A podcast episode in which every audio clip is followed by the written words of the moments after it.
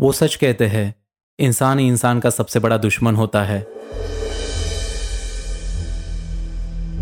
किसी के फ़ायदे या मुनाफे के लिए किसी के फ्रीडम को चुराने के जुर्म को हम ह्यूमन ट्रैफिकिंग कहते हैं, यानी कि मानव तस्करी।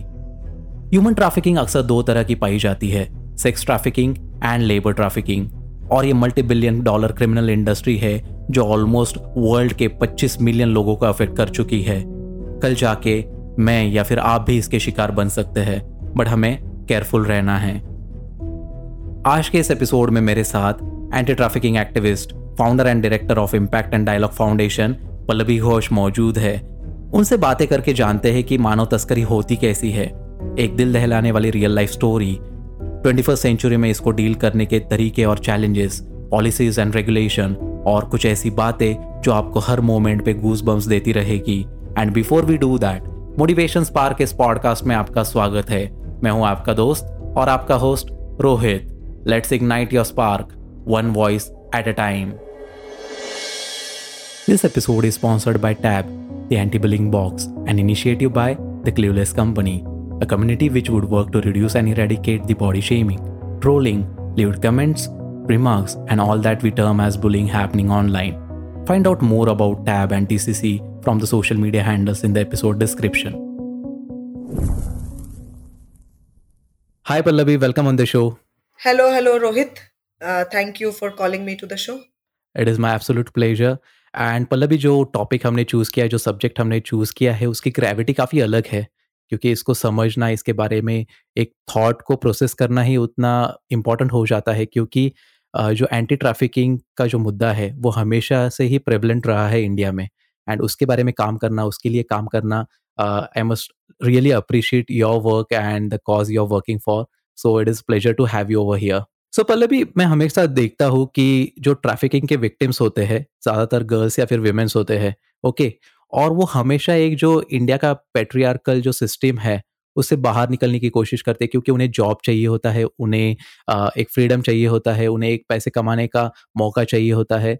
सो so, क्या ये उतना ही सच है कि ऐसे ही लोग ज़्यादातर विक्टिम्स होते हैं या फिर कैसे लोगों के साथ आपने डील किया है? क्या है उनकी कहानी? देखिए सबसे बड़ी बात है जो ह्यूमन ट्रैफिकिंग है जिसको हम मानव तस्करी बोलते हैं हिंदी में उसमें सबसे बड़ा चैलेंज ये है कि ज़्यादातर लोग ना गरीब होते हैं हमेशा से। और गरीबी के साथ भी दो तीन अलग फैक्टर्स है। जैसे एक होते हैं यू नो रोज़गार, जिनके पास रोज़गार नहीं है। ऐसे लोग जिनको पढ़ाई लिखाई में एक्सेस नहीं है, जो अनपढ़ है मोस्टली और ऐसे भी लोग जो उन पिछड़े एरिया से आते हैं, जहाँ पे बहुत फ्लड्स होते हैं फिर आपको भूकंप होते हैं, फिर क्या बोलते हैं अलग अलग तरह के जो नेचुरल कैलामिटीज होते हैं, वो सब होते हैं। और ऑफ़ कोर्स ये बहुत सही है कि सौ परसेंट में से मतलब पैंसठ परसेंट औरतें और लड़कियाँ होती है, क्योंकि इसमें जो आप तस्करी भी बोलते हो, जब आप मानव तस्करी की बात बोलते हो तो उसमें तस्करी में बहुत सारे लेयर्स है। कॉजेस तो मैंने आपको बता दिया, क्या कारण है? उसके बाद क्या पर्पज है? क्यों होता है? एक होता है जबरन शादी, एक होता है वैश्यावृत्ति, एक होता है क्या बोलते हैं, उग्रवादी हो जाते हैं, जैसे जिसको बोलते हैं हम मतलब जो टेररिस्ट हो जाते हैं। फिर जैसे ब्राइड ट्रैफिकिंग हो गया। ऐसी लड़कियाँ जिनको पता है कि उनकी शादी हो रही है, फिर उनकी शादी करा दिया जाता है। फिर बेगिंग जो भीख मांगते हैं बच्चे। तो और सबसे बड़ी बात जिसके बारे में कोई बात नहीं करता वो ये है कि लड़कियों का जो डिमांड है ना बहुत ज़्यादा है। क्योंकि देखिए प्रोस्टिट्यूशन जो वैश्यावृत्ति है, वो एक, वो इस तरह का रोज़गार देता है जो बिलियन डॉलर इंडस्ट्री में अरबों रुपए मिलते हैं उसमें। तो ऑफ़ कोर्स लड़कियों का डिमांड बहुत ज़्यादा है। जबरन शादी जैसे आ, क्या पूर्व भारत में कुछ जगह है जहाँ पे लड़कियों का और लड़कों का जो रेशियो है वो कम ज़्यादा है। तो कहाँ से लड़की लाएँगे? तो ये लोग जो उत्तर भारत है वहाँ से लड़कियों को लाते हैं। लाके आ, इनको इन इन लड़कों इन आदमियों के साथ शादी कराते हैं। तो आप मान के चलो कि लड़कियाँ ज़्यादा वलनरेबल है लेकिन ये भी सही है कि लड़के भी वलनरेबल है लेकिन वायलेंस जिसकी बात बोलते हैं तो वो मैक्सिमम औरतों के साथ, लड़कियों के साथ ही होती है राइट right. क्योंकि मैं जैसे देखता हूँ, मैं जैसे पढ़ता हूँ कि जो भी ह्यूमन ट्रैफिकिंग के जो विक्टिम्स होते हैं, अगर हम उसका एक भी अगर केस आ जाता है, जो हम रिवोल्यूशन लाना चाहते हैं तो उसके बारे में वो एक फेल्ड अटेम्प्ट हो जाता है क्योंकि हम उसके पीछे इतना काम कर रहे हैं, फिर भी उसके पीछे बदलाव शायद कहीं ना कहीं कम आ जाता है। सो उसके लिए हमें काफ़ी ज़्यादा काम करने की ज़रूरत है। और जो नेशनल क्राइम रिकॉर्ड्स ब्यूरो है, मैंने पढ़ा था कि as a Indian country Goa में सबसे ज़्यादा ये है ह्यूमन ट्रैफिकिंग के केसेस आते हैं। क्या ये सही बात है? देखिए, गोवा में इसलिए, गोवा एक्चुअली ना लाइमलाइट में है। क्योंकि देखिए, गोवा है जहाँ पे सबसे ज़्यादा विदेशी लोग आते हैं। आपको भी पता है रशियन कॉलोनीज है पोर्तुगीज कॉलोनीज है। और गोवा में क्यों इसलिए? क्योंकि गोवा में ना ओपनली वैश्यावृत्ति चलती रहती है, रास्ते में। आप किसी के साथ भी चले गए स्ट्रीट प्रोस्टिट्यूशन जिसको हम कहते हैं। गोवा में जो बच्चे हैं मैंने खुद बहुत सारे रेस्क्यूज किए हैं जहाँ पे जो लड़के हैं जब तक मैंने गोवा में रेस्क्यू नहीं किया था मुझे नहीं पता था कि लड़कों के साथ भी इतने लेवल का क्राइम होता है। वहाँ पे जो लड़के हैं यंग बच्चे हैं उनको लेके फाइव स्टार्स में सप्लाई किया जाता है बूढ़े आदमियों के पास। सो so, बहुत खतरनाक है। और क्यों लड़कों को लिया जाता है उसके पीछे एक बहुत सॉलिड कारण है वो है देखिए जब लड़कियाँ है तो उनके साथ किसी तरह का हिंसा होता है तो पता लग जाता है। क्योंकि लड़कियाँ आइधर वो माँ प्रेग्नेंट हो जाती है या फिर लड़कियों का जो वायलेंस होता है वो दिखता है। लेकिन लड़कों का जो वायलेंस है वो दिखता नहीं। इसके पीछे दो तीन कारण है। एक है, लड़कों को छोटे से ही सिखाया जाता है कि आप अपना जो इमोशनल साइड है वो मत दिखाओ। आप रो नहीं सकते। आपके साथ अगर मार पिटाई होती है तो आप नहीं बता सकते। फिर क्या बोलते हैं गलत काम होता है तो कोई सोच ही नहीं सकता। जैसे मैंने जिन लड़कों को रेस्क्यू किया था उनको वो बेचारे आए थे बिहार से काम के लिए। उनके साथ ये सब हो रहा था, वो मतलब अजीब अजीब सी चीज़ें करते हैं जो लड़कियों के साथ भी नहीं कर, होता होगा। तो वो मुझे बोल रहे थे, दीदी, हम तो काम के लिए आए थे, हमको तो पता ही नहीं था, ये सब होता है। फिर वो बोल रहे, अगर हम जाके गाँव में बोलेंगे ना, लोग हंसेंगे। अरे, तू तो लड़का है, तेरे साथ ऐसे कैसे हो सकता है? तो वहीं से एक बच्चे ने मुझे बोला था कि ये जो हमारा मानसिकता ना है कि मतलब पितृसत्ता, पेट्रार की ये जो पितृसत्ता का जो कॉन्सेप्ट है ना, ये औरतों ने ही शुरू किया है। मतलब औरतें ही नहीं देती है, अपने बच्चों को सिखाती नहीं, देखिए, आदमी पे उंगली उठाना बहुत आसान है। मैं ये नहीं बोल रही हूँ कि आदमी गलत नहीं है। बट कहीं ना कहीं ना हम औरतें भी जिम्मेदार हैं। अब देखिए, ये बच्चे जब ये घर में गए, फ़ोन करके बोले मम्मियों को, वो हंस रहे थे इनके रिश्तेदार। बोल रहे थे, अरे, तू वैसे ही बोल रहा है, तू शायद हेलुसिनेशन में होगा। कुछ और तूने देख, तूने ज़्यादा, क्या बोलते हैं वीडियोस देख लिया होगा यूट्यूब में। तो ये सब बहुत ये है हाँ गोवा है। आ, लेकिन आ, बाकी जगह भी है जैसे बॉम्बे दिल्ली कोई भी मेट्रो सिटीज़ जिसमें काम काज रोज़गार ज़्यादा है जिसमें बहुत सारे रेलवे स्टेशन है बस स्टेशन है फिर क्या बोलते हैं जिसमें अलग अलग राज्य से लोग आते हैं जिसमें कोई किसी को नहीं जानता किसी किसी को फ़र्क नहीं पड़ता। स्टेशन में हो, कोई फ़र्क नहीं पड़ता। सो ये चार ना पाँच छह मुद्दे हैं, जिसके वजह से दिल्ली तो टॉप में है। दिल्ली में मतलब आप मतलब क्राइम देखो, मैं दिल्ली में रही हूँ, मैंने अपना पहला rescue Delhi red light area GB road से किया था। दिल्ली एक अलग लेवल पे है। एक तो राजधानी है, इसलिए बहुत ज़्यादा लाइमलाइट में है। उसके बाद भी बहुत सारे अलग कारण है। बॉम्बे भी है, लेकिन बॉम्बे फिर भी सेफ़ है। गोवा है, किसी को फ़र्क नहीं पड़ता। गोवा में ऊपर से शराब भी बहुत मतलब आसानी से मिल जाता है। ड्रग्स भी बहुत लोग करते हैं वीड भी बहुत लोग करते हैं। ऊपर से किसी को किसी का फ़र्क नहीं पड़ता। स्कूटी ले लो, कहीं पे चले जाओ। तो मैं गोवा में रही हूँ, एक दो महीने मैंने रिसर्च किया है। तो मैंने देखा है कि बहुत सारी चीज़ें हैं और इसीलिए किसी एक जगह को तो आप बोल नहीं सकते, लेकिन हाँ डेफिनेटली गोवा लाइमलाइट में है, क्योंकि वहाँ पे विदेशी ज़्यादा आते हैं। काफ़ी सारे फैक्टर्स है पल्लवी। मतलब मैं इनके बारे में पहले नहीं सोच सकता था, क्योंकि इसकी ग्रेविटी नहीं समझता था बट देन अभी जिस प्रकार से आप बोल रहे हो जिस प्रकार से आप डेटा को पेश कर रहे हो तो काफ़ी हद तक समझ में आ रहा है कि ये प्रॉब्लम कितने डीपर लेवल तक है और मतलब ये प्रॉब्लम है आज भी है। We are living in 2023 but still this problem persist और इसके बारे में आप जैसे ही लोग सॉल्व कर रहे हैं अदरवाइज़ इस टॉपिक को हाईलाइट नहीं किया जाता है और ये काफ़ी गलत बात लगती है मुझे एंड इसके पीछे काफ़ी काम करने की ज़रूरत है ऐसा मुझे लगता है। So so, uh, Pallavi I want to know कि जिस दिन से आपने काम शुरू किया है एंटी ट्रैफिकिंग के लिए या फिर रेस्क्यू ऑपरेशन आप करते हैं तो वो एक ऐसा कौन सा जो केस है जो आपके लिए काफ़ी मेमोरेबल है, काफ़ी इम्पैक्टफुल रहा है, उसके पीछे की कहानी, उसके पीछे की स्टोरी मैं जानना चाहूँगा ताकि लोगों को समझे कि क्या प्रॉब्लम था और कितना ग्रेव था वो प्रॉब्लम देखिए, ऐसे तो बहुत केसेस है, लेकिन एक केस मैं बोलना चाहती हूँ क्योंकि मैं उस लड़की के साथ हॉस्पिटल में रही हूँ सात दिन। ये लोग बोलते हैं जनरली कि वैश्यावृत्ति में बहुत ज़्यादा वायलेंस होती है डेफिनेटली विथ नो बट ये ये मैं केस इसलिए बोलना चाहती हूँ क्योंकि मैं नाम नहीं लूँगी, शायद आपको बाद में बताऊँगी। क्योंकि ये जो लड़की थी, ये थी आपकी छत्तीसगढ़ की लड़की, संथाली लड़की थी। मुझे किसी बड़े न्यूज़पेपर से फ़ोन आया था और बोला गया था कि एक लड़की है जिसको एक घर में रखा गया है, आप जाके उसको रेस्क्यू करो। अब मैं आपको सच बत, बताऊँ, मैं तो बहुत मुफट हूँ मैं, मैंने ना, मैंने उस बात को ध्यान नहीं दिया। क्योंकि उसके पीछे के सात दिन तक मैं सिर्फ़ ऐसे लड़कियाँ मुझे मिल रही थी जो फेक केसेस हो रहे हैं। होता है ना, आपको मेरे से रंजिश हो गया। आपने मेरे साथ लड़ाई कर ली। इसलिए तो मैं ना, मैं सच बताऊँ आपको, मैं ना, मैंने बोला, और ऊपर से जर्नलिस्ट ने फ़ोन किया था।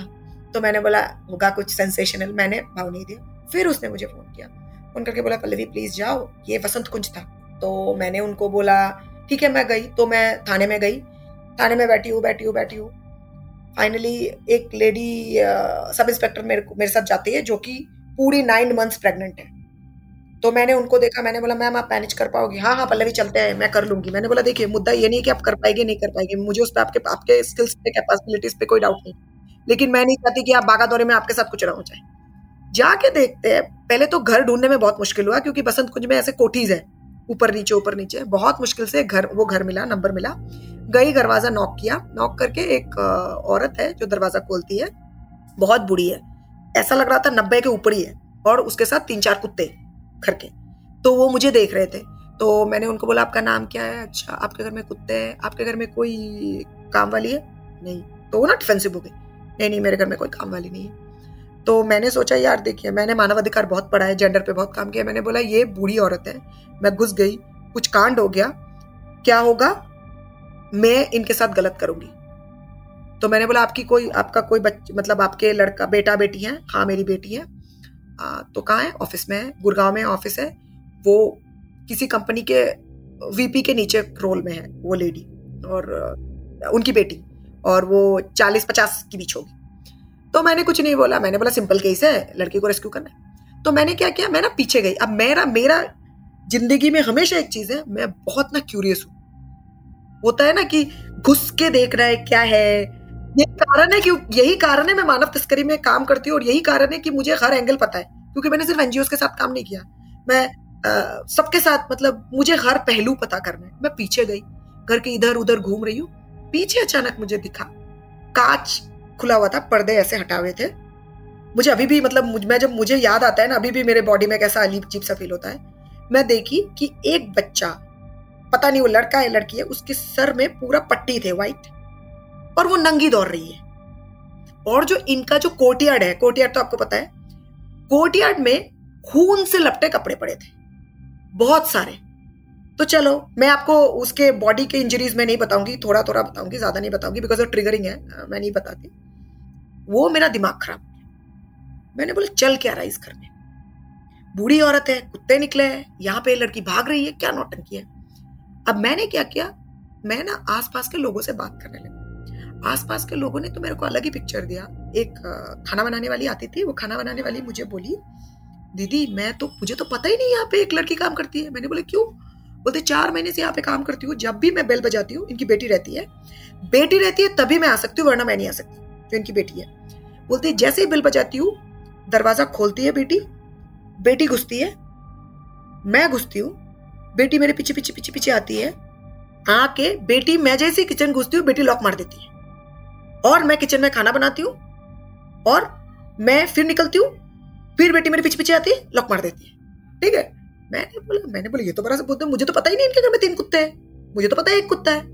फिर आसपास के लोग बोलने लगे कि अरे ये आपको नहीं पता ये तो बहुत गंदी है ऐसे लोग बोलने लगे। ये तो अब इसके घर में एक लड़की इनके घर के ऑपोजिट के घर में जो लड़की जो औरत थी जिनके घर से इनका कोटियार दिखता था वो लेडी मुझे बोल रही है कि अरे यार आपको पता नहीं ये तो अपने जो वॉचमैन है उनको बोलती कि ले जाओ इस लड़की को ये वो आ, इसके साथ ये मैंने ना बिलीव नहीं किया। देखिए पैसे वाले लोग हैं रंजिश में लोग कुछ भी बोलते हैं। मैं ना रुकी रही रुकी रही रुकी रही। आप सोचिए रोहित, चार बजे मैं गई, बज गया साढ़े नौ। और नहीं आ रही नाइन फोर्टी फाइव को एक लड़की आती है वकील के साथ। वकील के साथ आती है, मेरा कान गर्म हो गया। पहली बात है, अगर आपने कोई जुर्म नहीं किया तो आप वकील के साथ आई क्यों? आई, मैं खड़ी हूँ, तब तक मेरे बॉस भी आ चुके थे। मैं जहाँ पे, जिस संस्था के साथ काम करती थी, मैंने एसीपी को भी बुला लिया था। मेरा ना पुलिस के साथ काफ़ी अच्छा नेटवर्क था। मैंने एसीपी को बुलाया। वो औरत आई उसका लॉयर है तो मैंने बोला, अरे यार, आप क्यों आए? आई एम हर लॉयर मुझे बोल रहा है इंग्लिश में. मैंने बोला हाँ I am I am I am I studied in one of the best college of DU मुझे इंग्लिश पता है। आप बताइए, क्या दिक्कत है? बोल रहे, नहीं, आप कैसे ऐसे आ सकती हो? बोले रूटीन चेकअप है यार। आजकल आपको पता है तो मैंने ना पासा थोड़ा उलट दिया। मैंने बोला, आपको पता है, आजकल नौकरें बहुत जुर्म करती है सीनियर सिटीजन है इनके घर में। बहुत मुश्किल से घर में घुसे। घर में घुसते मेरे को ले गए बेडरूम बेडरूम में देखती हूँ लेडी बैठी हुई है लेडी के साथ कुत्ते बैठे हुए ये लड़की खड़ी है, ये औरत खड़ी है, इनकी बेटी। एक इंसान बैठा हुआ है। अब वो लड़की है, लड़का है, बूढ़ी है, बूढ़ा है, कुछ नहीं पता। ऐसे क्रॉस लेग्ड बैठी हुई है। हेड सर से लेके पैर तक पूरे बॉडी में इंजरी उसके शरीर में कोई ऐसा अंग नहीं होगा जिसके साथ बोलते हैं ना मतलब वायलेंस नहीं हुआ होगा। देख और ना, अजीब सा बदबू। अजीब सा, मेरा तो दिमाग खराब हो गया। मैंने एसीपी को बोला, निकलते इधर से। मैं आप, आपका कानून, आपका लॉ जो है भाड़ में। अब मेरे को जेल में डालो। मुझे नहीं पता क्या सीन है, मुझे इसको लेके निकलना बच्ची के पैर में चप्पल नहीं। तब तक तो मुझे पता ही चल गया ये बच्ची है। देखने से पता चल जाता है। पैर चप्पल नहीं, मैंने इसको बोला, इन पैतालीस साल की औरत को, चप्पल दीजिए। बोलती है, चप्पल नहीं है मेरे पास। बोला, अरे बाप रे, इतना बड़ा घर है, इतना बड़ा कोठी है, चप्पल नहीं है। चप्पल दी। चप्पल नहीं दी। मैंने अपना चप्पल दिया, तब तक एनडीटीवी आ गई थी। सेंसेशन हो गया ना, आपको तो पता ही है। एनडीटीवी आ गया C N N I B N आ गया मतलब वहाँ के कॉरेस्पॉन्डेंट सारे, पल्लवी पल्लवी और बाइट तो मतलब अरे यार, पहले इस लड़की को ले जाने दो, निकले। लड़की को लेके गाड़ी में बैठे। लड़की कुछ नहीं बोल पा रही।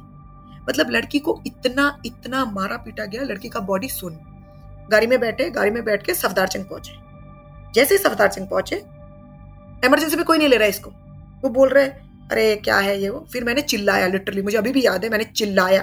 अक्टूबर का दुर्गा पूजा के पहले का महीना था। मैंने चिल्लाया फाइनली पुलिस ने लिया। इमरजेंसी में गए डॉक्टर मुझे बोल रहे हैं एज मैंने नहीं सुना, उसने लिखा सिक्सटी मैंने बोला, अरे यार, क्या बकवास कर रहे हो? ये सोलह साल की लड़की है। नहीं नहीं she doesn't look like she sixty मैंने बोला, अरे यार she sixteen I have documents of her by that time ना, मेरा दिमाग पूरा सनक गया था उस टाइम पे उस केस को देख के। मैंने बोला डॉक्यूमेंट्स है, सोलह साल की है। तो फाइनली बोले, आप बिलीव नहीं करोगे रोहित, वो वाला केस उसने मेरा मतलब ना मेरे अंदर को झंझोर दिया था वो केस मतलब मैंने ऐसे बहुत सारे देखा केस है। उस लड़की को लेके मैं सफदार जंग के हर डिपार्टमेंट में गई, हाथ में ले लेके उस लड़की को, मेरे पास सलाइन था ऐसे, पैदल चल चल के वो बच्ची, हर department X-ray surgery ENT gynae एक एक डिपार्टमेंट में गई। जब मैं पहुँची उधर तो था साढ़े दस पौने ग्यारह सुबह के पाँच बजे तक। आई वॉज़ रोमिंग अराउंड जब मैं सर्जरी डिपार्टमेंट में गई एक तमिलियन डॉक्टर था। वो मुझे बोलता और वो लड़की ने इंजरीज बोले। मैं इंजरीज आपको बताना नहीं चाहती। लोग भी सुनेंगे तो काफ़ी ट्रिगरिंग होगा। डॉक्टर ने मुझे देखा। सिर्फ़ ये बताना चाहती हूँ डॉक्टर ने मुझे देखा। आ, समझ गया तो मैंने उसको थोड़ा इंट्रोडक्शन दिया कुछ ज़्यादा नहीं बोला। सर देखा सर देखे बोलते हैं व्हाट इज़ योर नेम मुझे पूछा आपका नाम क्या है? मैंने बोला पल्लवी। आपको थोड़ा हिम्मत का काम करना पड़ेगा। मैंने बोला, क्या? आप मेरा मदद करोगे? मैंने बोला, क्या मदद? बोल रहे, अब ग्लव्स पहन लो। मैंने बोला हाँ जी। हाँ इसके सर में तीन इंच डीप ऊंड है और इसके सर में पूरा कीड़ा भर गया है। आपको कीड़ा निकालना है मेरे साथ। समझ रहे हो? मैगट्स जिसको बोलते हैं। मैंने मैंने ना ऐसे देखा डॉक्टर को। डॉक्टर ने बोला, आँख बड़े बड़े मत करो। निकाला तो आपने ही है। आपके पास तो बहुत हिम्मत है। आपको ये करना पड़ेगा। तो मैं गई, मैंने निकाला, उकाला। वो लड़की कुछ नहीं बोल रही, कुछ नहीं। तो मैंने उसको वो निकाला, निकाल के उसको डॉक्टर हॉस्पिटल में एडमिट किया, डिपार्टमेंट में। डॉक्टर ने मुझे बोला, आप इसके साथ मत रहो शी इज़ कम्प्लीटली इन्फेक्टेड तो मैंने बोला, नहीं आई कॉन्ट लीव हर वो इन्फेक्टेड है, मुझे पता है। फिर सात दिन उसके साथ हॉस्पिटल में रही और सब आ गए थे। एनसीडब्ल्यू डीसीडब्ल्यू बीबीसी एएफपी मतलब आप किस न्यूज़ चैनल को एक सेंसेशनल न्यूज़ था 2013 का, बड़ा न्यूज़ कि कैसे एक वीपी के नीचे की औरत एक बच्ची के साथ इस तरह का वायलेंस कर सकती है। और वायलेंस तो ये तो ये सर का था, पूरे बॉडी का तो बता ही नहीं सकती। फाइनली लड़की बोलने लगी। और बोल बोल के मुझे सिर्फ़ एक ही बात बोली कि दीदी दीदी मेरा इतना मेरे को मेरे को इतना मारा पीटा गया है कि मेरा जो शरीर है वो दर्द लेते लेते लेते लेते ऐसा हो गया कि अब दर्द क्या है उसको पता ही नहीं चलता। समझ रहे हो? तो बहुत बातें की मैंने लड़कियों के साथ, बहुत बात एक्सटेंसिव एक्सटेंसिव मैंने दस पन्ने लिखे उस केस में, दस पन्ने, एक एक ऊँट कब कब हुआ क्या क्या उसके साथ मानव अधिकार में वो हुआ। एफआईआर में सब कुछ आया 161 में सब कुछ आया, बच्ची घर चली गई। अब तो सारे नेताएँ आ गए, सब कुछ आ गए जो हमारा सिस्टम है। मुझे कोर्ट में बुलाया गया डेढ़ साल बाद विटनेस देने के लिए। तब तक लड़की भूल गई थी, हिंदी। संताली है ना? अब लड़की कुछ बोल रही है कोर्ट कुछ बोल रहे सबसे बड़ी बात है, वो लेडी को तो बेल नहीं मिला था तिहार में घूम रही थी। इस केस में आप सोचिए, मेरे लिए कितना हार्ट ब्रेकिंग था। जज ने उनको सेट फ्री कर दिया। जज मुझे बोल रहे आप तो मनगरम कहानियाँ बना रहे हो। तो मैं जज को बोल रही हूँ, क्या बोल रहे हो आप? जज बोल रहे सबसे बड़ी बात है, सारे फ़ोटोज़ मैंने जो दिए थे, सब गायब। There was no trace of the injury that was done on her, and because we took care of her in a such a good hospital, so, आपको पता है, उसके सर में चार सर्जरीज हुए थे, इतना स्कल इंजरी था, उसके चार प्लस सर्जरी हुए थे। उसके हर बॉडी में कुछ ना कुछ डिफेक्टेड था, सब ठीक हो गया। झारखंड भवन में, फिर झारखंड गवर्नमेंट आ गई। झारखंड भवन में रहती थी वो लड़की। मैं लिटरली उसके पास जाती थी, ये, वो। फिर मतलब पूरा केस पलट गया। वो लेडी सेट फ्री हो गई। ये लड़की भूल गई हिंदी। जज को मैंने जब बोला, नहीं, ऐसा नहीं जज मुझे बोल रहे आपको कंटेम्प्ट ऑफ़ कोर्ट में जेल में डाल देंगे। मैं जज को देख रही हूँ और मैं सोच रही हूँ, वहाँ पे खड़ी हुई, ये इंसानियत कहाँ है भाई? जज बोल रहे प्रूफ नहीं अब जज को आप ब्लेम नहीं कर सकते ना। जज के पास तो कोई प्रूफ नहीं है। बच्ची नहीं बता पा रही है। डिफेंस तगड़े पैसे लिया है, सोचिए। एक बंदी जो एक बड़े मल्टीनेशनल कंपनी की वीपी की नीचे की है, उसके पास कितना पैसा होगा? और देखिए, मैं किसी वकील को सही या गलत नहीं बोलती। डिफेंस प्रोसिक्यूशन उसका काम है। वो केस नहीं देखता। वो देखता है कि वो किस अहदे पे है। वो देखता है वो। तो मैंने मैंने सोचा, इंसानत कहाँ है? तो मैं फिर बोली, बहुत विटनेस दी, बहुत विटनेस दी फाइनली सेट फ्री हो गई। उस लड़की के साथ मैंने कांटेक्ट करने की कोशिश की। हुआ था कांटेक्ट फिर सबसे जो मेरे लिए हार्ट ब्रेकिंग था, वो लड़की जब हॉस्पिटल में थी, ऐसा कोई न्यूज़ चैनल नहीं था जिसने उसको परेशान नहीं किया। तो इस वजह से मैंने संस्थाओं के साथ काम करना छोड़ दिया। क्योंकि वो बच्ची बोल रही, दीदी, मुझे बार बार सेम क्वेश्चन पूछा जा रहा है कि क्या हुआ क्या हुआ क्या हुआ? जो हुआ तो हुआ। मैं तो उसको बंद नहीं कर सकती। बट बार बार पूछना मतलब क्या? मेरे को एक नुकीली चीज़ से आप कंटिन्यू मेरे को छुड़ा मार रहे हो, याद करा रहे हो और दिन में पाँच से छह, आप सोचिए। तो मैं वही बोल रही हूँ सेंसिटिविटी देखिए ट्रैफिकिंग जो होती है, तस्करी जो होती है, उसमें सबसे ज़्यादा हमारा फोकस होना चाहिए, जिसको हम रेस्क्यू करते हैं, जिसको हम बोलते हैं सर्वाइवर राइट यहाँ पे तो सब कुछ रह गया संस्था को संस्था को लेके, सब कुछ रह गया लाइमलाइट को लेके न्यूज़पेपर को लेके। आज बच्ची का है? हम फेल हुए ना we have failed I have failed उसके उस केस के बाद तो मैं एक्सट्रीम डिप्रेशन में थी। ऑफकोर्स काम तो करती थी बिकॉज़ काम नहीं करूँगी तो पागल हो जाऊँगी। बट मैं एक्सट्रीम डिप्रेशन में थी। मुझे लगता था I have failed as an activist मैं उस बच्ची को न्याय नहीं दे पाई। तो मैंने उस बच्ची को रेस्क्यू क्यों किया? तो यही मैं आपको बोलना चाहती हूँ कि अल्टीमेटली पता है आपको, ये जो हम काम करते हैं ना, ये घूम फिर के ना संस्था का हो जाता है। न्यूज़ का हो जाता है फंडिंग का हो जाता है। जो कॉज है जो मुद्दा है, जिसके लिए हम काम कर रहे हैं, वो तो है ही नहीं, वो तो भटक ही जाता है। तो ये केस फिर अभी मैं कांटेक्ट में नहीं हूँ। बीच में तो ये भी सुना था कि उसके गाँव में बंडल बंडल पैसे लेके गए थे लोग, लड़की ने मना कर दिया था। तो मैं कांटेक्ट में नहीं हूँ, फिर मैंने सुना उसकी शादी भी हो गई है। तो मेरे लिए ना बहुत बड़ा फेलियर रहा है। जनरली मेरे, मैं हंड्रेड परसेंट में शायद नाइन्टी परसेंट मैंने रेस्क्यू किया होगा। रेस्क्यू बहुत कमी होता है जो मैं नहीं कर पाती, क्योंकि मैं परसिस्टेंटली कंसिस्टेंटली फॉलो करती हूँ। मतलब वो होता है ना कि माथे में कीड़ा घुस जाना और जब तक वो कीड़ा ना निकले तो करना ही है। लेकिन जजमेंट इतने हज़ार बच्चों को रेस्क्यू किया। शायद सात केसेस में कन्विक्शन हुआ। तो आप सोच सकते हैं, और मैं क्या बताऊँ? ये स्टोरी काफ़ी टचिंग थी, ये स्टोरी काफ़ी मतलब दिल को छू गई क्योंकि जो आपने एफर्ट्स लिए थे, जिस प्रकार से उनके साथ बर्ताव किया गया था, शायद जब आप ये बोल रहे थे, मैं फील कर पा रहा था, मैं रियलाइज़ कर पा रहा था कि कितना मुश्किल हो सकता है बट फिर भी जो सिस्टम है, फिर भी जो लोग हैं, इसके पीछे काम कर रहे हैं, शायद से ये उनको पता नहीं होता है कि इसको जस्टिस कैसा देना है but then again as you said that you have to believe in your cause तो आपने काम करना है और जो रिज़ल्ट आएगा, जो नतीजा आएगा, शायद आपके फेवर में रहेगा, नहीं रहेगा, वो तो बात की बात है but then and until you are not taking those efforts मुझे नहीं लगता है कि इस लेवल तक भी कोई जा पाएगा जो आप कर रहे हो। और जितनी भी अब तक बातें हुई है, मुझे की टेक अवेज बोलने की इच्छा हो रही है यहाँ पे कि ऐसे तो लगता है कि एक विमेन आर ऑल्सो रिस्पॉन्सिबल जो भी होता है तो हमें बस मेल फोकस्ड नहीं रहना है कि ये सब जो होता है बस ये मेल मेल जिम्मेदार है इन सारी चीज़ों के लिए। और दूसरी चीज़ जो है जो अभी मैंने बोला था कि आपने आपके कॉज पे फोकस करना है आपके काम पे फोकस करना है रिजल्ट्स माइट कम और may not come but then again you don't have to get dishearten ताकि आपका जो एंथुजियाज़म है आपका जो काम करने का तरीका है उसमें कोई बदलाव आए। सो so, पल्लवी काफ़ी अच्छा काम कर रही हो और इसी तरह से करते रहो। एंड मूविंग अहेड पल्लवी, जिस प्रकार से अब टेक्नोलॉजी बढ़ रही है तो इसके कुछ ना कुछ एडवांटेजेस डिसएडवांटेजेस भी होंगे। तो आज की दौर में आपके लिए टेक्नोलॉजी का कितना बेनिफिट होता है या फिर उसके डिसएडवांटेजेस क्या रहे हैं with respect to anti trafficking activity जो आप करते हो? देखिए टेक्नोलॉजी तो मेरे लिए दिक्कत ही है, क्योंकि आजकल सुना है व्हाट्सएप से ट्रैफिकिंग होती है। मेरे बहुत सारे सर्वाइवर्स तो आजकल स्नैपचैट से ट्रैफ़िक हो जाते हैं टिकटॉक से ट्रैफ़िक हो जाते हैं। तो टेक्नोलॉजी तो और भी प्रॉब्लम हो गया, क्योंकि जैसे ही टेक्नोलॉजी आया, पहले क्या करते थे हम, बहुत इजीली ट्रैफ़िक देखिए ऑर्गेनाइज रैकेट है। अब मैं आपको थोड़ा एग्ज़ाम्पल दू, मैं थोड़ा कहानी ज़्यादा बोलती हूँ, क्योंकि लोगों को ज़्यादा समझ में आए। क्या होता है, पश्चिम बंगाल से लड़की जो उठाता है, जो फ़ोन करता है, प्यार के झांसे में डालता है, और जो उस लड़की को रेलवे स्टेशन में लेता है, वो अलग है। जो उस लड़की को ट्रांजिट पे मिलता है मतलब किसी भी रेलवे स्टेशन में वो अलग है। जो उसको दिल्ली में मिलता है, अलग है। तो आप कभी नेटवर्क नहीं तोड़ सकते। हमेशा अलग अलग लोग हैं।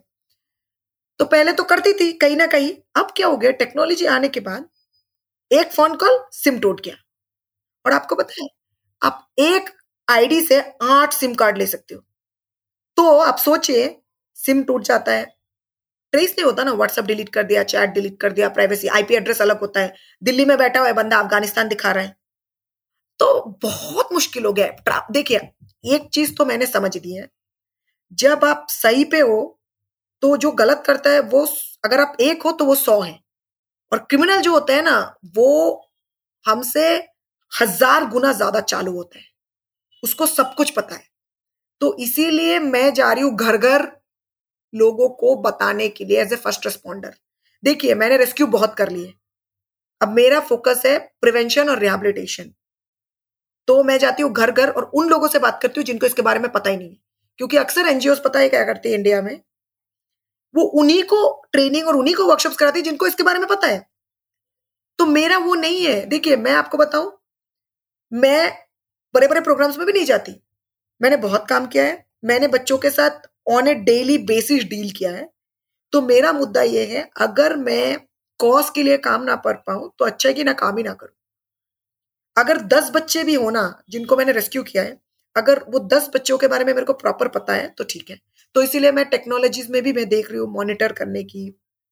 अलग अलग क्लब्स बना रहे हैं। स्कूल में बच्चों के साथ बैठ बैठ के यू नो वीडियोस बनाते हैं हम अवेयरनेस आउटरीच का। तो मतलब मैं क्या कर रही हूँ टेक्नोलॉजीज़ के कंस्ट्रक्टिव साइड को लेके, वो जो डिस्ट्रक्टिव साइड है, उसको ट्राई कर रही हूँ करना। और स्कूल बड़ा जगह है जहाँ पे करेंगे कम्युनिटी बड़ा जगह है। कॉरपोरेट बड़ी जगह है तो इस तरह कर रही हूँ। बट हाँ टेक्नोलॉजी से ये क्राइम एक गुना जो था, वो दस गुना बढ़ चुका है। काफ़ी सैड लगता है मतलब कि इतने सारे रिसोर्सेस अवेलेबल हो गए, शायद वो हेल्प आसानी से मिल जाती है बट देन जो लोग इसमें है, जो ट्रैफिकिंग करते हैं, उनके लिए भी काफ़ी आसान हो जाता है एंड इसको फाइट करना उतना ही मुश्किल है, क्योंकि जो आईटी लॉज है, या फिर जो भी रेगुलेशंस है इसके पीछे तो वो शायद कभी कभी हमें सपोर्ट नहीं करते हैं, उसकी वजह से आपको भी दिक्कतें आती है। एंड आई फील दैट कि अगर इसके पीछे अगर कुछ एक लीनियंसी दी जाए ऐसे चीज़ों में कि अगर हमें कुछ रिकॉर्ड्स चाहिए या फिर कुछ डेटा चाहिए तो ये अवेलेबल होना चाहिए ताकि आपका काम आसान हो सके। So that is a point to be noted and Pallavi मैं जैसे देख पा रहा हूँ आपका जो ऑर्गेनाइजेशन है तो वो एक हमेशा रोल ऑफ़ एडवोकेसी और एजुकेशन होता है। ओके okay, उसको प्रमोट करना पड़ता है क्योंकि तभी उससे काम होगा। So what do you think like what kind of policy changes या फिर पॉलिसी फ्रेमवर्क आना चाहिए या फिर है तो उसको कैसे बेटर बनाया जा सकता है with respect to anti trafficking सबसे इंपॉर्टेंट चीज़ है, आप उनको लाओ टेबल में, जो लोग रूल बना सके। देखिए, मैं हूँ एक्सपर्ट आप भी अपने फ़ील्ड में एक्सपर्ट है। मैंने रिसर्च किया है, मैंने लोगों को इंटरव्यू किया है, मेरे खुद के कुछ कंडीशनिंग है, उस हिसाब से मैं सजेशन दूँगी। लेकिन अगर आपने एक ऐसे बंदे को ला दिया जो सर्वाइवर है, वो बोलेगा उसके साथ क्या है? और आप पॉलिसी चेंज कर सकते हो। मैं इसलिए बोल रही हूँ, देखिए, दो चीज़ में अंतर है। ये बोलना कि हम सर्वाइवर्स को बहुत कुछ देते हैं और ये बोलना कि सर्वाइवर्स मेरे साथ टेबल में है प्रोग्राम में। सजेशन देने के लिए बहुत अंतर है। तो मैं चाहती हूँ कि सर्वाइवर इस पोजीशन में हो जहाँ पे वो डिसीज़न ले पाए। सरकार को बोल पाए कि ये हमारे नीड है, ये हमें कुछ करना है। तो उस हिसाब से पॉलिसी चेंज होगा। बिकॉज़ उनको उनकी वलनरेबिलिटीज पता है, उनको पता है उनको क्या करना है, वो सजेशंस दे सकते हैं। देखिए, भले ही उनका टूटा फूटा सजेशन हो, लेकिन they are the best people to tell how can we देखिए, ये खत्म तो कभी नहीं होगा रोहित, सच बताओ आपको, अगर हम बोले खत्म होगा, कभी नहीं खत्म। हाँ इसको हम रोक सकते हैं काफ़ी। क्योंकि देखिए, ये अरबों सालों से चल मैं अभी थर्टी प्लस हूँ। थोड़े दिनों में साठ साल की हो जाऊँगी। फिर मेरे बाद कोई और आएगा। तो ये चलता रहेगा। But we have to make sure that कितना हम इसको कम कर सकते हैं। तो इसीलिए मैं अभी इस मिशन में हूँ, जहाँ पे हम सर्वाइवर लीडर्स बनाते हैं। जो अपनी स्टोरी बोले विदाउट स्टिग्मा और सरकार के पास आए। सरकार के पास रीच आउट करे, सरकार से बात करे, अपनी कहानियाँ सुनाए। बिना डर के, बिना झिझक के। क्योंकि उनके साथ नाइंसाफी हुई है और नैरेटिव चेंज करने में मैं बहुत फोकस करती हूँ। जैसे हम बोलते हैं ना, अरे यार, उस, वो तो तस्करी की शिकार थी। तो मैं क्या बोलती हूँ? मैं बोलती अरे, उसने उसकी तस्करी की। ये चीज़ लाइक जैसे हम बोलते हैं ना शी वॉज़ ट्राफिक्ड नहीं ही ट्राफिक्ड हर और may be he was traffic no they traffic them समझ रहे हो? इससे ना बहुत चेंज हुआ है माइंडसेट तो ये सब मुझे लगता है ये सब करने से तो कुछ हद तक फ़र्क पड़ेगा। डेफिनेटली पल्लवी। और मैं जैसे देख पा रहा हूँ, या फिर हमारी जैसे बातें चल रही है लिसनर्स भी इसको स्ट्राइक कर पाएँगे, क्योंकि हम काफ़ी अनइक्वल वर्ल्ड में हैं, जहाँ पे जो पैसे वाले लोग हैं, या फिर पावरफुल लोग हैं, वो बहुत सी सारी चीज़ें को कंट्रोल करते हैं, जैसे कि सिस्टम है, या फिर नॉलेज है। मतलब एक अगर हम आई ऑफिसर या फिर आईपीएस ऑफिसर की बात करते हैं तो शायद ये रूल मेकर्स होते हैं शायद इनको नॉलेज ज़्यादा होता है बट फिर भी कहीं ना कहीं पॉलिटिशियंस कहीं ना कहीं ऐसे पावरफुल लोग हैं जहाँ पे वो इन्फ्लुएंस करते हैं। सो so, जो डिसीज़न मेकिंग होता है वो काफ़ी अनइक्वल हो जाता है। एंड यहाँ पे पब्लिक ओपिनियंस फिर जो मॉरल थॉट्स है या फिर जो नॉर्म्स क्रिएट किए हैं उसके ऊपर काफ़ी कभी कभी दबाव आ जाता है क्योंकि वो फिर सच नहीं होता है ना। वो सच बनाया गया है। और उसी सच को हमें तोड़ना है और उसके प्रति आप काम कर रहे हैं। तो काफ़ी एक बेहतर अप्रोच है। And again like if I have to give the listeners key takeaway कि जितनी भी हमारी बातें हो रही है uh, जैसे कि हमने टेक्नोलॉजी की बात की तो वो एक है कि वो हमेशा हेल्पफुल नहीं रहेगी। सो so, आपने उसका ठीक से उपयोग करना है। Then you talked about like कि रूल मेकर्स को आना चाहिए इस सारे प्रोसेस में ताकि वो बदलाव आ जाए ताकि वो पॉलिसी फ्रेमवर्क आए। एंड देन नैरेटिव की जो बात की है आपने काफ़ी मैं सहमत हूँ क्योंकि उससे एक माइंड शिफ्ट चेंज हो जाता है। माइंडसेट अगर चेंज हो जाए तो उसके लिए काम करने में भी आसानी होती है and again that is a great thing so Pallavi, मैं देख पाता हूँ कि आप काफ़ी रिमोट लोकेशंस पे जाते हैं और वहाँ पे कुछ ना कुछ ऐसे कम्युनिटीज़ होते हैं, शायद वो अगेंस्ट हो तो उनके साथ रैपो बनाना, उनके साथ काम करना उतना ही मुश्किल होता है। तो फिर आप उनके साथ कैसे जेलअप होते हैं या फिर क्या कहानी है उसके पीछे, मैं वो भी जानना चाहूँगा। देखिए, एक तो मेरा नेचर है, मैं कहीं पे भी रह सकती हूँ किसी भी हालत में। एक मेरा वो है कि मैं बहुत फ्लेक्सिबल हूँ, किसी भी जगह में रह लेती हूँ मैं। दूसरा है, मैं जाके ना उनको डायरेक्टली पूछती नहीं मैं उनके साथ थोड़ी दोस्ती बनाती हूँ, जैसे फॉर एग्ज़ाम्पल अभी मैं मैं आपको रिसेंट का एक्सपीरियंस बताऊँ, मैं एक पुतले वाले से मिली। वो वो मेरे को बोल रहे मैं आपको पुतला दिखाओ दिखाओ दिखाओ ऐसे बोल तो मैंने बोला दिखाओ फिर मैंने उसको पूछा, और कैसे हुआ? आप आपका दिन कैसा गया? और आपके घर में कौन कौन है स्लोली आपका इनकम क्या इनकमिंग इनकम का सोर्स क्या है? और आप इतने पैसे से हो जाता है। तो जब आप किसी के लाइफ में इंटरेस्ट लेते हो ना specially people those are under privilege तो उनको लगता है कि हमारी भी इज़्ज़त है। जैसे मैं आपको एक इंसिडेंट बताऊँ, मैं एक बार रेस्क्यू करने गई, तब मैं पहले संस्था में नहीं थी, दूसरे संस्था में, दूसरे ऑर्गेनाइजेशन के साथ अलग भी कर रही थी। तो जितने भी लोग मेरे साथ रेस्क्यू करने में गए, सब लोग पिटे, पिट गए। मैं नहीं पिटी। क्यों? क्योंकि जो वो है ना सेक्स वर्कर्स जो वैश्या है, वो पता है क्या बोल रही थी? कि सबने हमारी चीज़ों का तोड़फोड़ किया। इस लड़की ने हमारी चीज़ों का तोड़फोड़ नहीं किया, हमें पूछा कि वो लड़की है क्या? तो इसने हमें इज़्ज़त दी, इसलिए ये नहीं पिटी। समझ रहे हो आप? You have to give respect to the other person you don't know उसका बैकग्राउंड क्या है, वो किस स्थिति में आ रहा है, वो कैसे रह रहा है। आप बिलीव नहीं करोगे, मैं राजस्थान गई थी रिसर्च करने के लिए, बारमेर। मैं गई, एक बंदा मेरे को मेरे को पानी लाने के लिए बंदा दस किलोमीटर गया। जब वो पानी लेके आया, मेरे को ग्लास में दिया, इतना लेयर ऑफ़ मिट्टी था। फिर भी मैंने पानी पी, क्योंकि वो बंदा दस किलोमीटर गया। समझ रहे हो ना आप? तो ये सब चीज़ें बहुत मैटर करता है। उनके साथ रहना, उनके साथ खाना, उनके लाइफस्टाइल में डील करना। तो एडजस्टेबल नेचर है मेरा। फिर मुश्किल जैसे, कोई कोई नहीं मानेगा, आप बिलीव नहीं करोगे, ग्यारह साल से काम कर रही हूँ, कल एक आईएसबी का बंदा मुझे मिला था इंडियन स्कूल ऑफ़ बिज़नेस का। आपको पता है आईएसबी बहुत फ़ेमस है, बहुत पैकेज है। वो मुझे बोल रहे हैं, मैंने सुना तुम साठ घंटा ट्रेन में बैठ के गई। मैंने बोला हाँ। साठ घंटा बैठ के गई मैं ट्रेन में बैंगलोर से असम कैसे गई? मैंने बोला, गई। बोल रहे, यार, धन्य हो तुम। मैंने बोला, नहीं, धन्य नहीं हूँ मैं। मुझे जाना पड़ा, मैं गई। अब मैं अगर इसको सोचू कि मुश्किल है, अब जैसे आप सोचिए ना, छोटा एग्ज़ाम्पल मैं आपको देती हूँ। मेरे स्पाउस बहुत सपोर्टिव है, बहुत ज़्यादा ही सपोर्टिव है। और मैं शायद ये, अगर मेरे स्पाउस नहीं होते तो मैं मैं शायद शादी नहीं करती, अगर कोई और लड़का, आदमी होता तो। तो मैं क्या करती हूँ ना, मुझे पता है, अभी जैसे मुझे फंडिंग नहीं मिलती किसी से, क्योंकि नया ऑर्गेनाइजेशन है कंप्लायंसेस नहीं है, पर मैं जो कंसल्टेंसी करती हूँ, उसी से मैं ऑर्गेनाइजेशन चलाती हूँ। और दूसरी चीज़ है, मैं एक लाइफ में एक पॉलिसी मेरा है कि कोई अगर मुझे दस रुपए देगा तो मिनिमम मैं उसको दो रुपए, पाँच रुपए तो देना बनता है नहीं दे सकती तो दो रुपए तो दूँगी। क्योंकि ऐसा नहीं है कि मैं सिर्फ़ लोगों से लू। आपको गिव एंड टेक देना पड़ेगा। कम्युनिटी भी, भी जैसे मैं उनसे स्पेस लेती हूँ बातचीत करती हूँ इसलिए मैं इनको गिव भी करती हूँ। समझ रही इसलिए सस्टेनेबल मॉडल है। मेरा जो मैं जो काम करती हूँ बहुत सस्टेनेबल हो गया है। क्योंकि कम्युनिटी को पता है कि दीदी है दीदी आएगी तो दीदी हमारे लिए कुछ करेगी। और हम भी दीदी के साथ काम करेंगे। तो अब मैं नहीं हूँ। पर वो लोग ट्रेनिंग दे रहे हैं काम कर रहे हैं फ़ोन करके बोल रहे दीदी आज एक बाल विवाह रोका हमने। तो मेरे को ये नहीं कि मेरे पास जो ज्ञान है कि मेरे पास ही रहे। आप सबको सब कुछ नहीं दे सकते बट आप हर किसी को कुछ कुछ तो दे सकते हो तो वो एक फिलोसफी काफ़ी नेक बात है एंड पल्लवी, जिस प्रकार से आपने खुद को मोल्ड किया है ना, शायद ये रिफ्लेक्ट हो रहा है। मतलब बस ये कहने की बातें नहीं है but then you have to be very flexible क्योंकि जैसे आपने कहा कि आप कहाँ पे भी रह लेती है, जिस प्रकार से ट्रैवल करना है, आप कर लेती है, क्योंकि ये काम वैसा डिमांडिंग है। और आप उस समय पे प्रेजेंट नहीं है, आप उस समय पे उस चीज़ को एड्रेस नहीं करते, शायद से वो मौका आपके हाथ से निकल जाएगा एंड देन फिर it becomes irrelevant it becomes useless कि फिर आपका काम क्या है। So hats off to you the way you are working और पल्लवी मैं जैसे देख पा रहा हूँ कि जो पिछला दो हज़ार बीस, इक्कीस था, कोविड ने काफ़ी ग्रैप करके रखा था हम सारे लोगों को।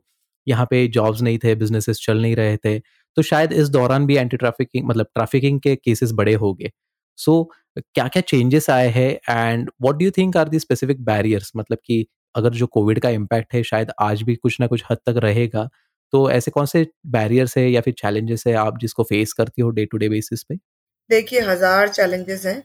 सबसे बड़ी बात है कोविड ने जब सबसे बड़ा कांड हो गया था, वो था कोविड में जो मैंने सबसे ज़्यादा फेस किया, वो ये है कि बच्चों को कोरोना पॉजिटिव बोल के उनकी अंगों को निकाल दिया जाता था। और कोई तो देखेगा नहीं टच नहीं करेगा, सिलाई होता था, बच्चों का बॉडी डिस्पोज हो जाता तो कोविड में एक्सट्रीम लेवल ऑफ़ ट्रैफिकिंग हुई है। कोविड में अच्छे अच्छे इंजीनियर्स लोग ट्रैफिकिंग में दलदल में फंस गए। बहुत सारे केसेस में इंजीनियर्स ने लड़कियों को पटाया कॉल किया। फिर मैंने बोला उनको कि, अरे, आप तो ट्रैफिकिंग केस में फंस गए। बोल रहे, मुझे नहीं पता था। मुझे बोला गया था फ़ोन कॉल करो, दस हज़ार रुपए दे दूँगा। मैंने सर्च नहीं किया। बस फंस गए। क्योंकि मुद्दा देखिए ट्रैफ़िक, कोविड में बहुत सारे लोगों का सैलरी का फिफ्टी परसेंट कट हुआ। समझ रहे ना आप? सो बहुत सारी चीज़ें कोविड ने ट्राफिकिंग को एक बड़े लेवल पर बढ़ा दिया। रेड नहीं कर सकते आप। ट्रैफिकर्स चालू हो गए। कोविड कोविड पॉजिटिव बोल बोल के एक जगह से अलग जगह शिफ्ट हो रहे हैं। डिस्ट्रिक्ट में जो लोग इन्वॉल्व है, उनके साथ उनको पेपर दिखा के निकाल रहे हैं। मतलब इट वॉज़ हेल कोविड में तो बहुत ज़्यादा हुआ बहुत ज़्यादा। मतलब उसका कोई गिनती नहीं है। आपको एनसीआरबी में नहीं मिलेगा। एनसीआरबी पूरा, मैं एनसीआरबी को तो चिल्ला चिल्ला के बोलती हूँ, सबसे ज़्यादा फेक डेटा एनसीआरबी दिन में तीन हज़ार से चार हज़ार लोगों की ट्रैफिकिंग होती है। एनसीआरबी में साल का दो हज़ार दिखाते हैं लोग। और सबसे बड़ी बात, मानव तस्करी को ये लोग हीनियस क्राइम के कैटेगरी में तो मानते ही नहीं थे, अभी मानते हैं। तो मतलब कोविड में बहुत ज़्यादा हुआ था। मुश्किल है यार मतलब कि जिस प्रकार से हमें प्रोजेक्ट किया जाता है for a common person like me जिसको बस इस सब्जेक्ट के बारे में जानकारी है तो ये डेटा काफ़ी मिसगाइडिंग हो जाता है। एंड देन जिस प्रकार से आपने एग्ज़ाम्पल दिया मैं सोच भी नहीं पा रहा था कि ऐसे ऐसे ट्रैप्स में ऐसे ऐसे लोग फंस रहे थे। एंड अगेन मतलब कि हीनियस है कि उनको डील करना उनके प्रति काम करना तो ये काफ़ी मुश्किल हो जाता है। सो so, अगेन uh, मतलब कि उसके रूट तक जाना इसके पीछे काम करना काफ़ी इंपॉर्टेंट हो जाता है। एंड ना Pallavi, coming on to the last few portion of uh, this particular episode, like you have been running this Impact and Dialogue Foundation. Okay, so काफ़ी एक अच्छा इनिशिएटिव है काफ़ी आपकी थॉट प्रोसेस उसके पीछे अच्छी है जिस प्रकार से आप उसको चला रहे हैं सस्टेनेबल मॉडल लेके। सो so, क्या उसका विजन है आने वाले टाइम में? या फिर आ, अगर हम एक जनरल पब्लिक है सो एंटी ट्रैफिकिंग के लिए हम कैसे कंट्रीब्यूट कर सकते हैं? एंड और क्या क्या चीज़ें आप बदलाव लाना चाहती हैं? देखिए, सबसे पहली बात तो है, मैं दो चीज़ पे बहुत फोकस कर रही हूँ। मुझे लगता है एंड टू एंड चीज़ बहुत ज़रूरी है रेस्क्यू करके कुछ नहीं होगा। क्योंकि मुद्दे को एड्रेस करना ज़रूरी है, सबसे बड़ी बात है गरीबी। रेस्क्यू करके भी मैंने बहुत सारे लड़कियों को देखे, फिर से उस जगह में जाती है, क्योंकि रोज़गार इज़ द मेन प्रॉब्लम तो पहले प्रिवेंशन लोगों को जानकारी दो, जितना हो सके जानकारी दो। सेकेंड है, उनको कुछ ना कुछ स्किल्स दो जिससे वो वो रोज़गार कर पाए स्पेशली लड़कियों को। लड़कों को ऑब्वियसली क्योंकि लड़कों को बोला ही जाता है, आप प्रोवाइडर हो प्रोवाइडर हो, लड़कियों को बोला नहीं जाता। तो इसीलिए स्किल्स दो, उनके इंटरेस्ट का। आप कैसे कंट्रीब्यूट कर सकते हैं? मैं तो लोग मुझे मैसेज करते हैं, क्या हेल्प कर सकते हैं? कुछ भी हेल्प कर सकते हो। ज़रूरी नहीं है, देखिए financial help is the fag end of it वो एक हो गया। आप रीच आउट करो, लोगों को बताओ मेरा काम शेयर करो, जितना हो सके मतलब मेरे से बात करो, मेरा काम शेयर करो। अगर आप चाहते हो कि मैं आपके यहाँ वर्कशॉप्स लू ट्रेनिंग्स लू, कुछ भी लू please reach out to me ये मत सोचिए कि पता नहीं कितने पैसे चार्ज करेगी। Don't think like that reach out to me and reach out to me as much as possible I am more than help ready to help आप मेरा, रोहित मेरा नंबर भी लिख सकते हो। मेरा नंबर पब्लिक है। Anybody can reach out to me मुझे लगता है, देखिए, मैं सबको बोलती हूँ ये चीज़। आपको बदलाव लाने के लिए मेरे जैसे एक्टिविस्ट होने की भी ज़रूरत नहीं है। ना ही समाज सेवक होने की ज़रूरत है। क्योंकि हम सब अगर एक्टिविस्ट और समाज सेवक हो गए तो डॉक्टर इंजीनियर और आप जैसे पॉडकास्टर कौन बनेगा? बताइए आप। हर बंदा कुछ ना कुछ तो करेगा। बट हम क्या कर सकते हैं? हम कुछ तो कर सकते हैं। न्यूज़ शेयर करो इन्फॉर्मेशन शेयर करो, बातचीत करो आगे लोगों को जाके, लोगों के बारे में बात करो, पता करो, थोड़ा अलर्ट रहो। हम लोग पता है क्या है? हम लोग बहुत ज़्यादा ना सेल्फिश हो गए हम सब, मैं इसमें, आप किसी को नहीं बोल रही मैं अपने आप को भी बोल रही हमारा फैमिली हमारा ज़िंदगी, हमारा लाइफ हम ना एक वो जैसे हो गए, घोड़े जैसा सिर्फ़ एक तरफ़ देखते तो थोड़ा ना, मैं से निकल के ना, हम में आओ। मैं ये नहीं बोल रही हूँ कि लाख लाख रुपए डोनेट करो, नहीं। घर से निकलते हो, देखते हो कोई बच्चा काम कर रहा है। अगर आपको, देखिए अगेन मुश्किल में मत पड़ो, अपने पीछे दुश्मन मत बनाओ। कुछ अगर गलत लग रहा है तो अननोन होके ही इंफॉर्मेशन दो। थोड़ा पता करो। मतलब अपने लेवल पे, देखिए, अपने आप को रिस्क में डाल के कुछ मत करो, मैं ये नहीं बोल रही हूँ। But do whatever is possible and feasible for you because क्या होता है ना, देखिए, हम सब अगर जुट जाए ना, बहुत कुछ कर सकते हैं। सरकार पे डिपेंड करके कुछ नहीं होगा। सरकार तो हम ही बनाते हैं। और फिर भूल जाते हैं कि हम सरकार बनाते हैं।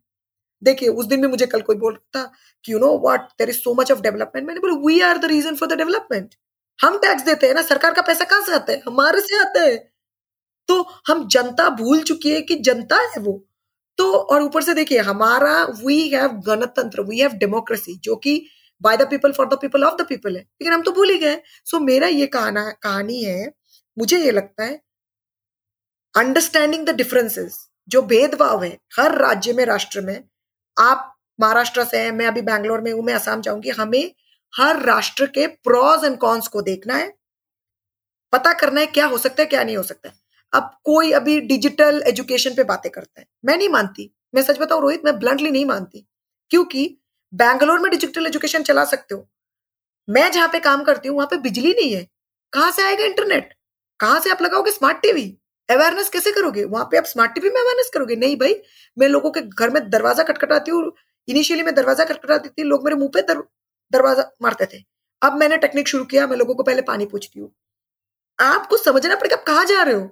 अब मैं वहाँ पे जाके उनको ज्ञान देने लगू थ्योरी बोलने लगू और मैं ना बहुत ज़्यादा कहानी बोलती हूँ बिकॉज़ कहानियाँ लोगों को ना टच करती अब वहाँ पे जाके मैं यूएनओडीसी का यूएन का बड़ा बड़ा ट्रैफिकिंग का जर्नल निकालू, वो तो मुझे गाली देंगे लोग वहाँ पे।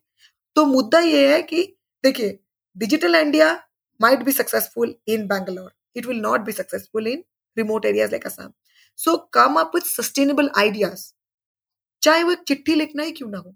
चाहे एक पोस्टर पोस्टर में नहीं बोल रही कैनवा में बनाओ।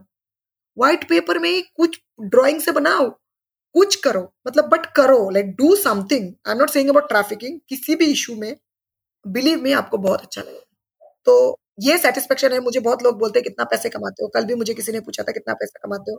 मैंने लिंक्डइन में एक बहुत बड़ा पोस्ट दिया। सीधी बात है, जो मैं मानती हूँ आए थे पूरा खाली, हाथ, ये बहुत टाइम लगा मुझे रियलाइज़ करने में। मैं शायद रिसर्च करती थी ट्रैफिकिंग में मे बी लास्ट दस साल में रियलाइजेशन हुआ। आए थे खाली हाथ, जाएँगे भी खाली हाथ। इतना सर मार के, गाली गलोच करके, झगड़ा करके ब्लॉक करके किसी को कुछ फ़ायदा नहीं होता।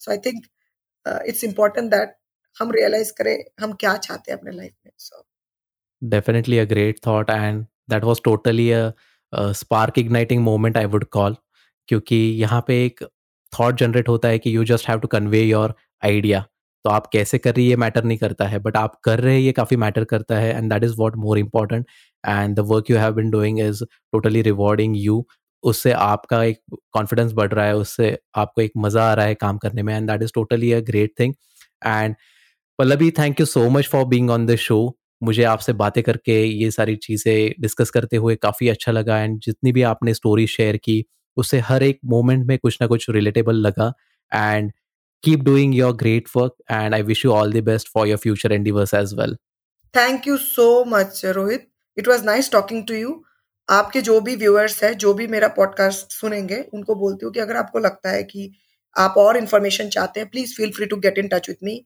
WhatsApp में भी कॉल करके आप मेरे को अगर किसी से बात करना चाहते हैं I am all there to help तो and Rohit is doing really good job मतलब पॉडकास्ट uh, में ये सब इश्यूज़ के बारे में generally people don't talk they talk about success and growth and achievements और ये सब.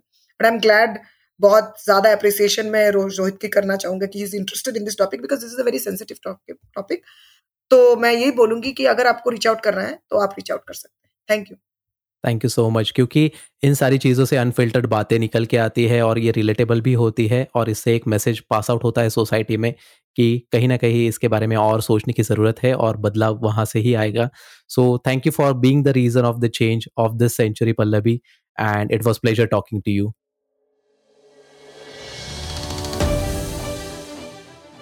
इस एपिसोड को पूरा सुनने के लिए मैं आपका शुक्रिया अदा करना चाहता हूँ। मुझे पता है कि अब आप एप्लीकेशन क्लोज करके जाओगे। तो उसके पहले इस शो को सब्सक्राइब करना मत भूलिए। और अगर आप कुछ फीडबैक देना चाहते हैं रिव्यू लिखना चाहते हैं तो प्लीज़ लिख दीजिए। और अगर आप वीडियो पॉडकास्ट देखना पसंद करते हैं तो यूट्यूब पे मेरा glitters of life podcast channel देखना मत भूलिए। Till then stay happy stay healthy bye bye take care this podcast was created on Hubhopper studio if you wish to start your own podcast for free visit W W W dot Hubhopper studio dot com Hubhopper is India leading podcast creation platform click on the link in the episode description और visit www.hubhopperstudio.com.